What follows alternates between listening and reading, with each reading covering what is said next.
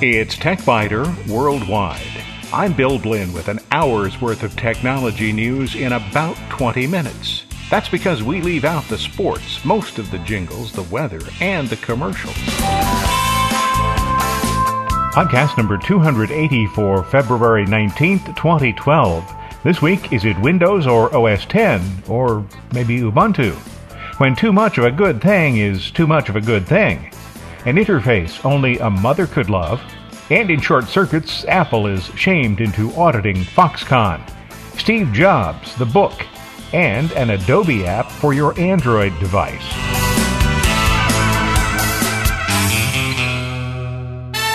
All of my current production or test machines run Windows 7 or Windows 8 these days. I no longer have any computer that runs any version of Apple's OS, unless you want to count an 11 year old laptop that works only when plugged in, has a 10 gigabyte hard drive, a G3 processor, and version 10.3 or maybe 10.4 of the operating system. I had a G4 notebook, but it died a rather nasty death that was no fault of mine or of Apple's. The Windows 7 machines that used to dual boot with Linux now dual boot with Windows 8, except for a netbook that has Windows 7 and Ubuntu.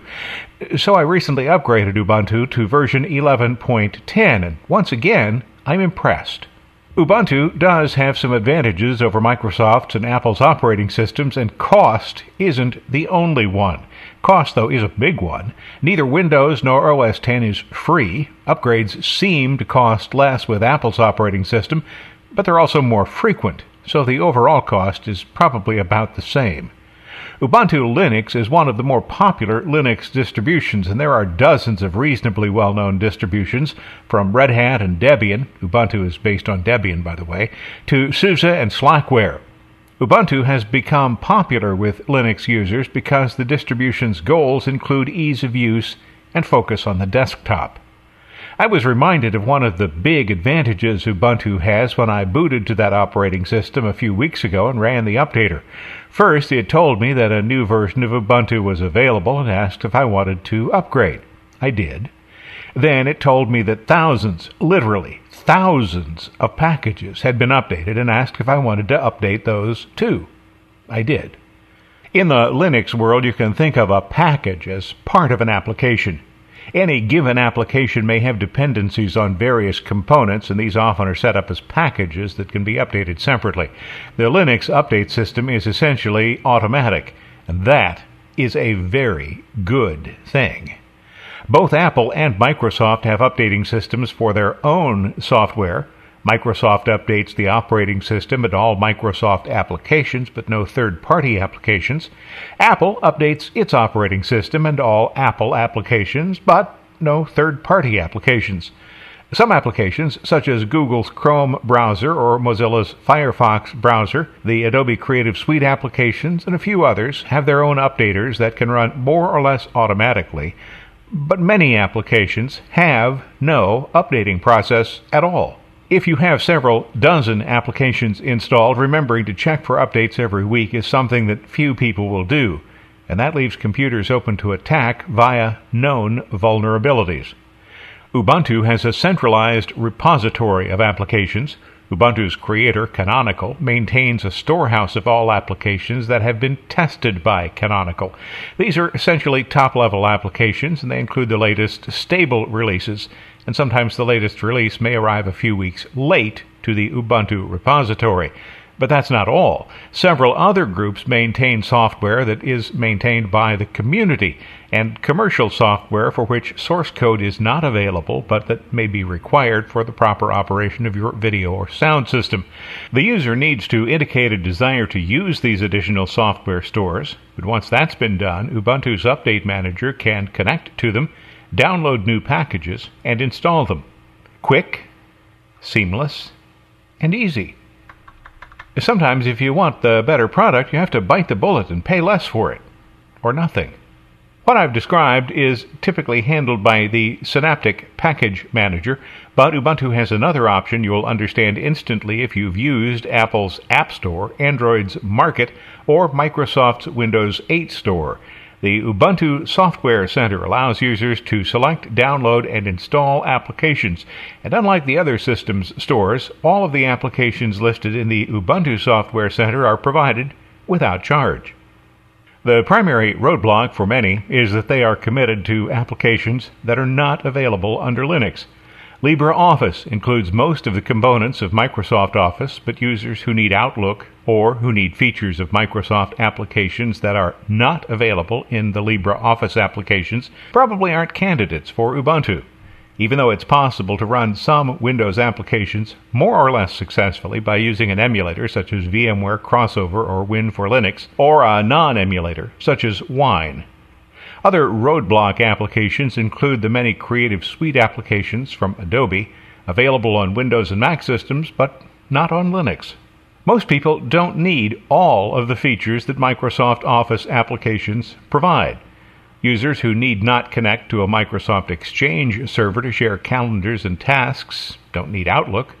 Those who don't need all the high end features included in Adobe's Creative Suite applications can almost always find Linux based applications that provide acceptable functionality. The open source community continues to develop operating systems and applications that are more than adequate for many people. But even so, user acceptance of those operating systems and applications continues to be low. Is it inertia? Fear of change? Something else?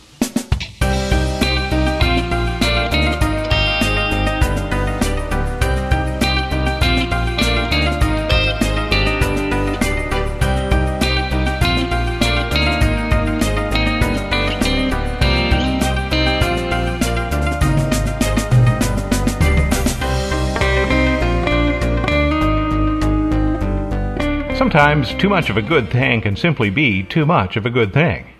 You probably already know that I spend a fair amount of time watching lynda.com training videos because it's a great way to learn which features power users feel are the most important to learn. But sometimes too much of a good thing can be overwhelming. Lynda.com is constantly adding titles to the hundreds or maybe thousands that already exist. I've had trouble in the past organizing titles that I planned to watch, but now there's a Netflix like solution, a queue that allows users to schedule upcoming training and to specify the importance of the training. This is going to be a popular feature. To explain the queue, lynda.com has produced, you guessed it, a video. You were expecting something else? It's short, a little less than three minutes, covers the basics of adding programs to your queue and arranging them in order so that you will pursue them in the order you want. In the past 18 months or so, Lynda's technology has improved greatly. When a presenter is comfortable in front of a camera and the topic at hand is appropriate for an on screen presence, Lynda puts the presenter on screen. I found this new technique to be particularly welcome with the photography series by Ben Long, who is comfortable and at home in front of a camera as he explains and shows viewers how to get the most out of their digital cameras. When you log in, you'll immediately be presented either with your course history or your queue. Lynda.com remembers which you used last and shows you that one initially, but you can switch between them by clicking a tab. There's also a drop down menu that shows the top five items on your queue and leads to a detailed page that shows the entire queue. You can start programs from the queue page and rearrange items in the queue so that the programs you feel are most important are at the top. It's possible to browse lynda.com's hundreds of training programs and, as you find one you're interested in, just add it to the queue. An improvement such as this is easy to consider a minor improvement, but it is both welcome and important. Organizing and prioritizing coursework is the best way to ensure that you get from where you are to where you want to be. The bottom line lynda.com makes learning even faster. Lynda.com has training programs that cover most popular computer programs, some creative concepts, and a few topics that are far afield from what you might expect. Time spent here is rarely wasted. It is important to note that lynda.com provides complimentary access to me to all programs. But it's also important to note that lynda.com's programs are well worth the time spent watching them and the modest monthly fee for those who use the programs to learn techniques that will help them succeed in their jobs. For more information, visit the lynda.com website. You'll find a link from the TechByter Worldwide website.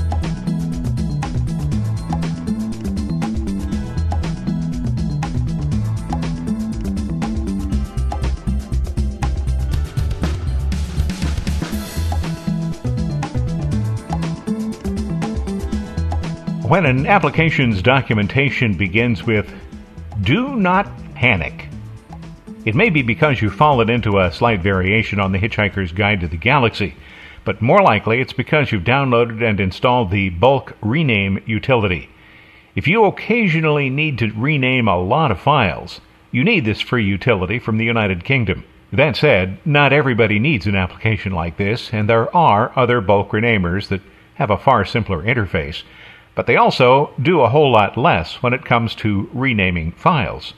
The bulk renamer utility covers every possibility I can think of, and several more that never even crossed my mind. So chances are pretty good that if you have a bunch of files that are named one way, and you'd like all of them to be named some other way, this application will do it for you. Renaming one or two files isn't bad. Just click the file name in the Windows Explorer, wait a moment and click it again, or right click the name and then select Rename. Either way, you type the new name and you're done. But what if you have a hundred files, or a thousand, or ten thousand, or even ten? Wouldn't it be better to select the files in a renamer application, tell the application what you want to accomplish, and have it make all of the changes en masse in a couple of seconds? And that's where the complicated interface really begins to make sense. Besides being free and allowing you to rename files, the bulk rename utility makes it possible to add or modify date stamps and timestamps, to replace numbers or text in a file name, to insert text in a file name, to convert the file name's case, to add automatic numbering, and to process entire folders and subfolders all at once. If you need to rename photos, eh, for example, you find that names such as underscore mg underscore 0865.dng really don't give you a lot of information. Then it's possible to extract the name from the image's EXIF data. That earns a wow for me. The same kind of renaming options are possible for MP3 files. According to the Bulk Rename Utilities author, Bulk Rename Utility is an easy to use file rename program. Renaming multiple files has never been easier, he says. It has a small memory footprint, so it can be left running all the time without consuming all your memory. It started as a freeware Visual Basic tool, but as its popularity has grown, it's been completely rewritten in C++ to be robust and lightweight and very, very fast. It can handle folders and disks containing well over 100,000 entries, and it can batch rename thousands of files in seconds. That's the word of the developer, and I can't find anything to challenge in that description. Many people, when they look at the application's interface, assume they have to fill in something for each of the 13 options. This is not the case. The Do Not Panic page explains it this way. First, complete only the boxes you're interested in. For example, don't assume you have to put something in the regular expressions box or the new location box or any other option. If you don't need the feature, don't use it. Second, nothing happens until you click the Rename button. As you make changes to the renaming form, the proposed new names are shown in the new name column, but your files are not modified until you click Rename. That means you can experiment with various options until you get the desired result, and then commit the changes. And third, most of the boxes on screen affect only the file name, not the extension. The only box that affects the extension is the one labeled Extension. There's a long list of things this utility can do. I placed that list on the TechByter Worldwide website, and I'll leave it up to you to go there and read that long list. But the bottom line is this if you need to rename files, you need the bulk rename utility. Five cats, free and easy to use if you don't allow the interface to frighten you. The bulk rename utility is both astonishingly fast and impressively robust. Renaming a file or two is no big deal, but renaming hundreds or thousands of files without this free utility is simply, at least in my mind, unthinkable. For more information, you can visit the bulk rename utility website. There's a link on the TechByter Worldwide website, and again, this is a free one.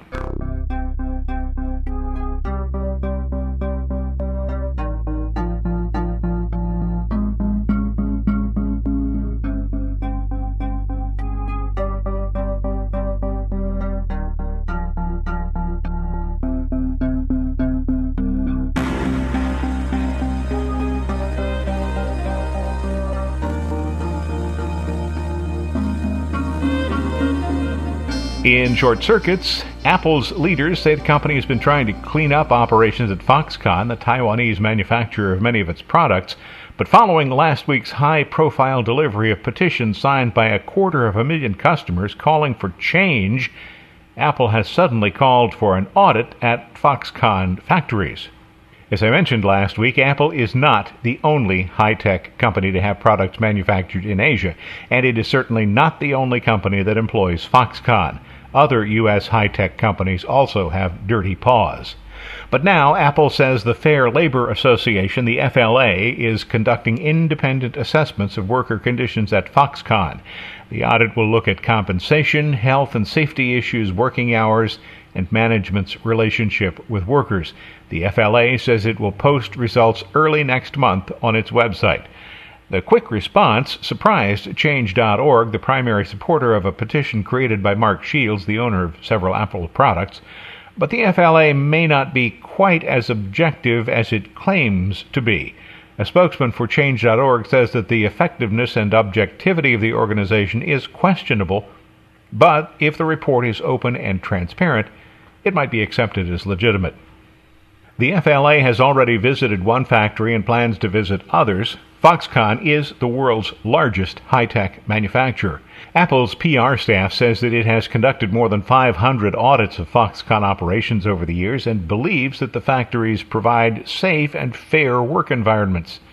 Many consider the FLA to be toothless and a manufacturer controlled organization that's failed to produce any changes to sweatshop conditions in other factories, in particular, factories that serve the U.S. apparel industry. The fact that Apple has conducted 500 audits on its own of its main manufacturer without finding any of the problems reported in the New York Times and other organizations really doesn't bode too well for this audit.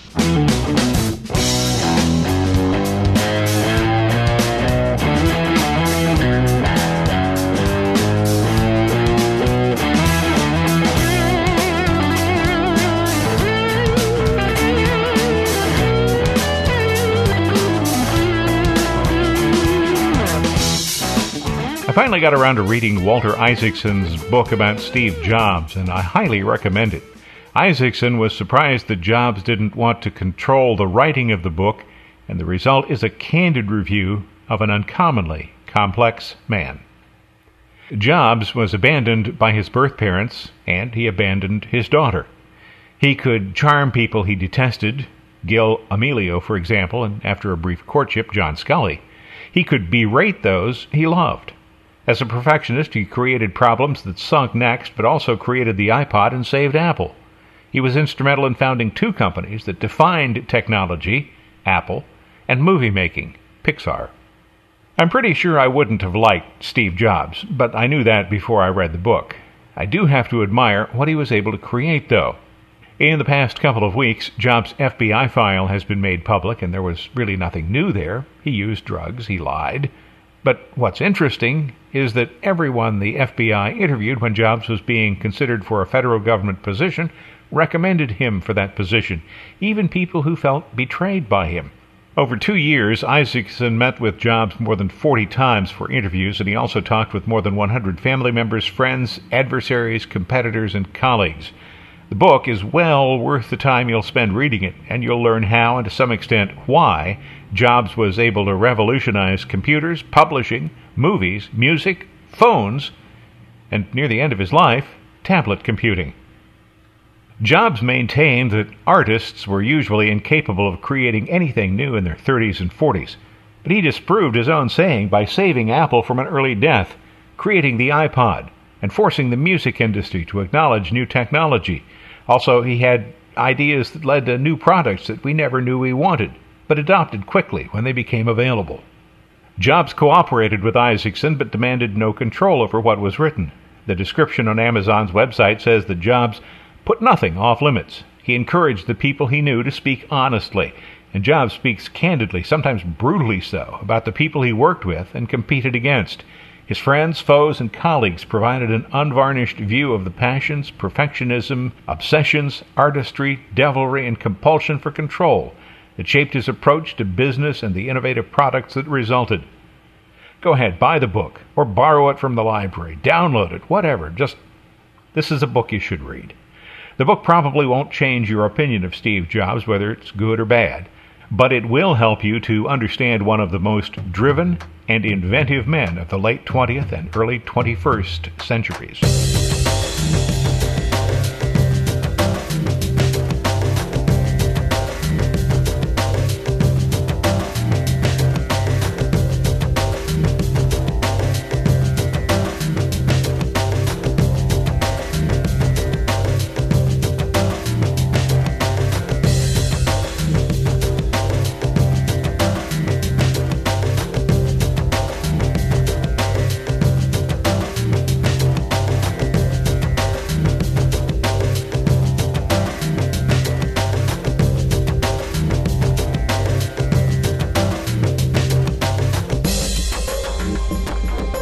Less than a year ago, Adobe announced Carousel, a mobile photo manipulation and sharing application. Now the name has changed to Revel, and this week it became available for users of Android phones and tablets. Note that Revel is a very Mac centric application at this time. It is still, however, usable via Android devices. Adobe says the application's new name is intended to better accommodate additional photography solutions and I would have to add possibly to reduce or eliminate any comparisons with the Kodak slide projector of the same name. In addition to the new name, there's a new version, 1.1, that fixes some bugs with the first version and adds the ability to share photos via Flickr. If you have an iPad or an iPhone, the new version can also import photos from its camera roll. This week, the Revel importer became available in the Android marketplace. Select Market from your Android device or use a browser to visit the marketplace. The importer application is intended for use with an Adobe Revel account, either a paid subscription or a 30 day free trial version. And it works with any Android device that runs version 2.2 or higher of the operating system. Revel subscriptions cost $6 per month or $60 per year, but the importer itself is free. Users have the option of selecting individual photos, groups of photos, or all photos at once, and importing them into any of the five photo libraries associated with their Adobe Revel account. It can also be set to automatically upload any new photo taken with the Android phone. Revel offers a quick way to browse, share, and improve photos using some technology that Adobe borrowed from Lightroom. It works only with JPEG images, though, not with RAW images. Revel makes it possible to view your entire photo library on any supported portable device. There are no storage limits, and synchronization is automatic.